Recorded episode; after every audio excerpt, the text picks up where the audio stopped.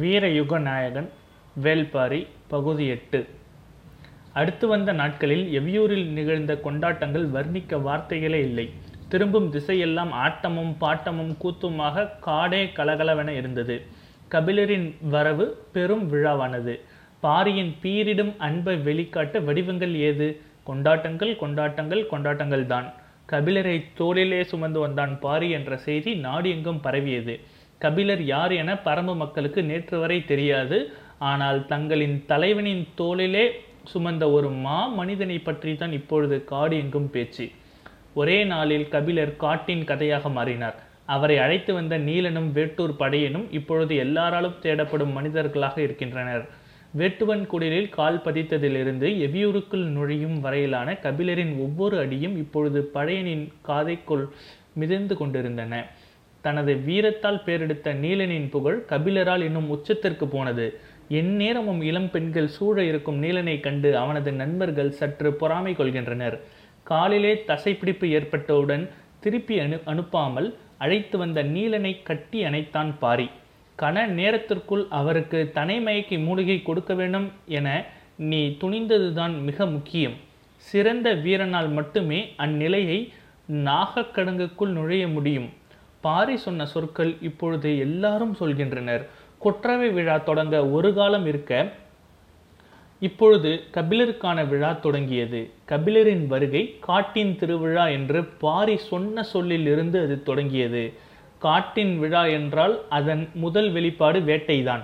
பெரும் உற்சாகத்தோடு பல குழுக்கள் வேட்டைக்கு புறப்பட போகும். சொல்லி வைத்த பொழுதுக்குள் ஊர் வந்து சேர வேண்டும். வேட்டையில் சிக்கிய முக்கியமான விலங்கு எதுவோ அதுவே அன்றைய விருந்தை தீர்மானிக்கும்.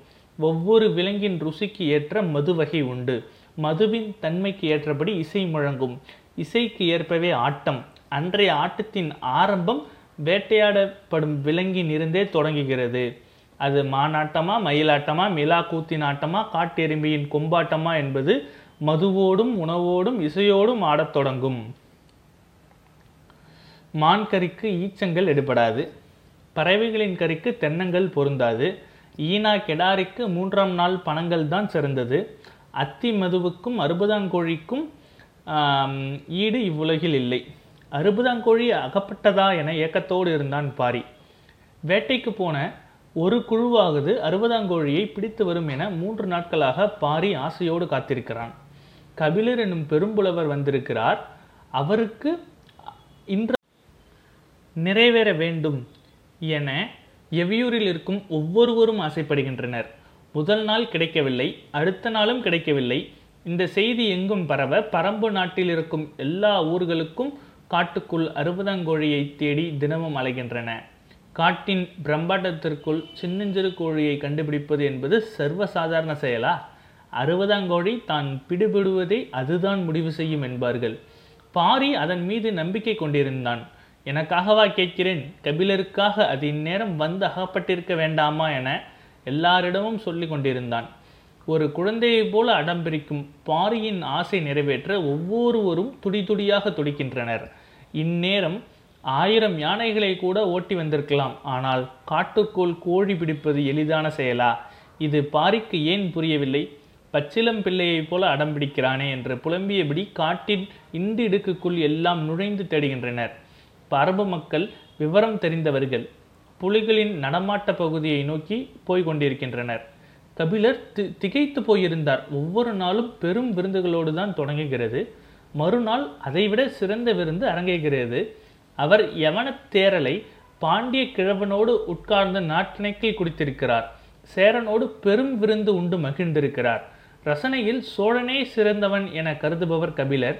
அவனது உபசரிப்பும் ஏற்பாடுகளும் அவ்வளவு எழில் வாய்ந்தவையாக இருக்கும். அவையெல்லாம் அதிகாரத்தாலும் ஆடம்பரத்தாலும் நடப்பவை. செல்வத்தின் திளைப்பில் நடப்பவை. ஆனால் இங்கு நடப்பது முற்றிலும் வேறானது.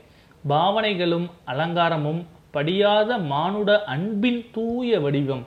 அதே தூய்மையுடன் இருக்கும் ஒருவனால் தான் இதை அனுபவிக்க முடியும். மனதின் ஓரத்தில் இருக்கும் அழுக்கு கூட நம்மை வெட்கி தனைகுனிய செய்யும். அளவுக்கு உட்குறம் ஏறிய பேரன்பு இது. கபிலர் திணறி போனார்.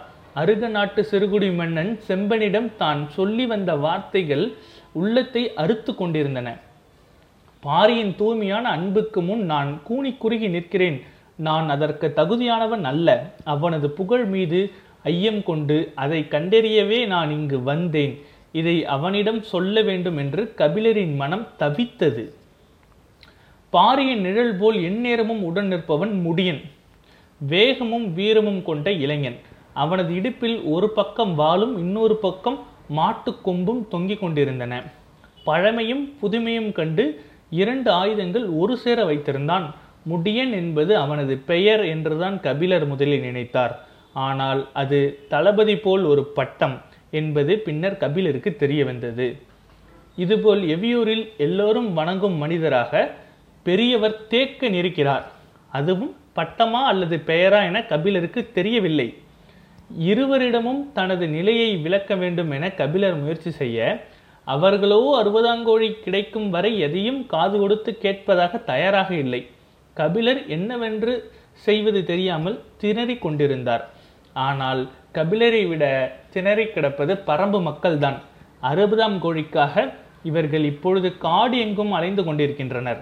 பாரியின் குடும்பம் உட்பட ஆசைப்பட்டது பாரி என்பதால் அதை நிறைவேற்றுவதை கடமையாக எல்லாரும் கருதுகின்றனர். அறுபதாம் கோழி காட்டின் அதிசயங்களில் ஒன்று. கோழியைப் போல உடலும் சேவலை போல வாளும் கொண்டிருக்கும். வண்ணமயமான வாங்கருவால் போல் வாளின் இறகுகள் சிலிர்த்து நிற்கும். அது அறுபது நாட்களுக்கு ஒரு முறைதான் முட்டையிடும். அன்னப்பறவை சாவதற்கு முன் ஒரே ஒரு முறை பெருங்குரல் எழுப்பி கூவிவிட்டு செத்துப்போவதைப் போலத்தான் இதுவும். சாவதற்கு முன் பகர் பொழுதில் சேவலை போல பெருங்குரல் எடுத்து கூவிவிட்டு செத்துப்போகும் அந்த ஓசைதான் அதை அறுபதாங்கோழி என்று அடையாளப்படுத்துவது. ஓசை வந்த பகுதியில் தேடினால் ஏதேனும் ஓர் இண்டு இடுக்குகளில் செத்து கிடக்கும். அறுபதாங்கோழியை தான் முருகன் தனது கொடியில் வைத்திருக்கிறான். முன்புறம் கோழியை போன்றும் பின்புறம் சேவலை போன்றும் அது காட்சியளித்தது. அது முருகனின் மாய வித்தை என பின்னால் வந்தவர்கள் சொல்லிக் கொண்டிருந்த போது எவ்விதான் ஒரு நாள் அறுபதாங்கோழியை கண்டறிந்தான். முருகன் கொடியாக வைத்திருந்தது இதுதான் என்பது அவன் சொல்லிதான் மற்றவர்களுக்கு தெரியும். அந்த கோழியின் பெரும் அதிசயம் என்ன என்றால் அதன் கழிவில் இருந்துதான் தீப்புல் முளைக்கும். அதன் கரியின் சுவைக்கு ஈடு இணை இல்லை. முருகனிடம் இருக்கும் ஒன்றின் சுவையை பற்றி தனித்து சொல்ல வேண்டியது இல்லை. அறுபது நாட்களுக்கு ஒரு முறை அது முட்டையிடும். அது காட்டிற்குள் எந்த விலங்கின் உணவாகவும் மாறாமல் மண்ணுக்குள் பாதுகாப்பாக இருந்து பொறிக்க வேண்டும். அதன் சுவை வேட்டை விலங்குகளுக்கு மிகவும் பிடித்தமானது. ஆனால் அதை வேட்டையாடுவது எளிதல்ல. புலி போன்ற விலங்குகள் வேட்டை விலங்குகள் அதன் சுவைக்கு மயங்கி அதன் வாசனையை நுகர்ந்தபடி காட்டினுள் குறிப்பிட்ட பகுதியில் அலைந்து கொண்டே இருக்கும். புலியால் எளிதில் அறுபதாங்கோழியை பிடிக்க முடியாது. அதே நேரம் அதன் வாசனையை விட்டு விலகவும் முடியாது. என் நேரமும் புதருக்குள் பதுங்கியபடி நகர்ந்து கொண்டு கிடக்கும். தன்னை கடந்து போகும் மான் கூட்டத்தை கண்டு புலி அமைதியாக இருக்கிறது என்றால் அங்கு அறுபதாங்கோழி இருக்கிறது என அர்த்தம். புலியின் இந்த மயக்கச் செயலின் வழியே அங்கு அறுபதாங்கோடி இருப்பதை காடு அறிந்தவர்கள் அறிவார்கள். நான்காம் நாள் அதிகாலை தென்புற காட்டிற்குள் சரசரவென கீழிறங்கினான் பாரி. உடன் வீரர்கள் சிலரும் சென்று கொண்டிருந்தனர். புலியில் நடபாட்டம் பற்றிய தக் தகவல் எதுவும் வந்திருக்கலாம். எனவே அறுபதாங்கோடி இருக்கும் வாய்ப்பு இருக்கிறது. நாமே செல்வோம் என முடிவெடுத்து பாரி போய்க் கொண்டிருந்தான். மற்றவர்கள் நினைத்தனர் அதை. சிற்றோடையை தாண்டி சிறிது தொலைவில் செழித்து வளர்ந்திருந்த கடம்ப மரம் முன் நின்றான் பாரி. குறி சொல்லும் வேலன் பூசாரி முன்னேறே அங்கு வந்திருந்தார். வீரருக்கு அப்பொழுதுதான் புரிந்தது சற்று தொலைவில் நின்று முருகனை நோக்கி கை தொழுதனர். தமிழ் நிலத்தில் எஞ்சியிருக்கும் மலை மக்களின் அரசுகள் இருபத்தி இரண்டு மட்டுமே. அவற்றினுள் முதன்மையாக அறியப்படுவது பரம்பு நாடு அதன் தலைவன் பாரி. இந்த நாட்டை பற்றி மூவேந்தரும் சமவெளியில் வாழும் மக்களும் இதுவரை தெரிந்த உண்மைகள் பாணர்கள் பலரால் சொல்லப்பட்டவையே. தமது வறிய நிலையை போக்க வரும் பாணர் பாரியின் அள்ளித்தரும் வள்ளல் தன்மையை மீண்டும் மீண்டும் பாடினர். ஆனால் வேளிர்களின் பரம்பு நாடு எத்தகைய வளத்தை கொண்டுள்ளது? அந்த மக்கள் தமது வாழ்வை எப்படி அமைத்துக் கொள்ளப்படுகின்றனர்? பாரி நடத்தும் ஆட்சியின் தனித்துவம் என்ன என்று எதுவும் வெளி உலகில் இருப்பவர்களுக்கு தெரியாது. மலைமகன் ஒருவன் ஆளுகிறான். இல்லாதவர்கள் போனால் இல்லை என சொல்லாமல் அள்ளித் தருகிறான் என்று நினைத்தனர். முதன் முறையாக வயிற்றுப்பாட்டுக்காக அல்லாமல் பாரியை அவனது பரம்பு நாட்டையும் அளந்து பார்க்க வேண்டும் என முடிவோடு ஒருவர் வந்திருக்கிறார். வெளி உலகில் கண்கொண்டு இந்த நாடு இப்பொழுதுதான் பார்க்கப்படுகிறது. இவர்கள் காட்டின் பழமையான மைந்தர்கள்.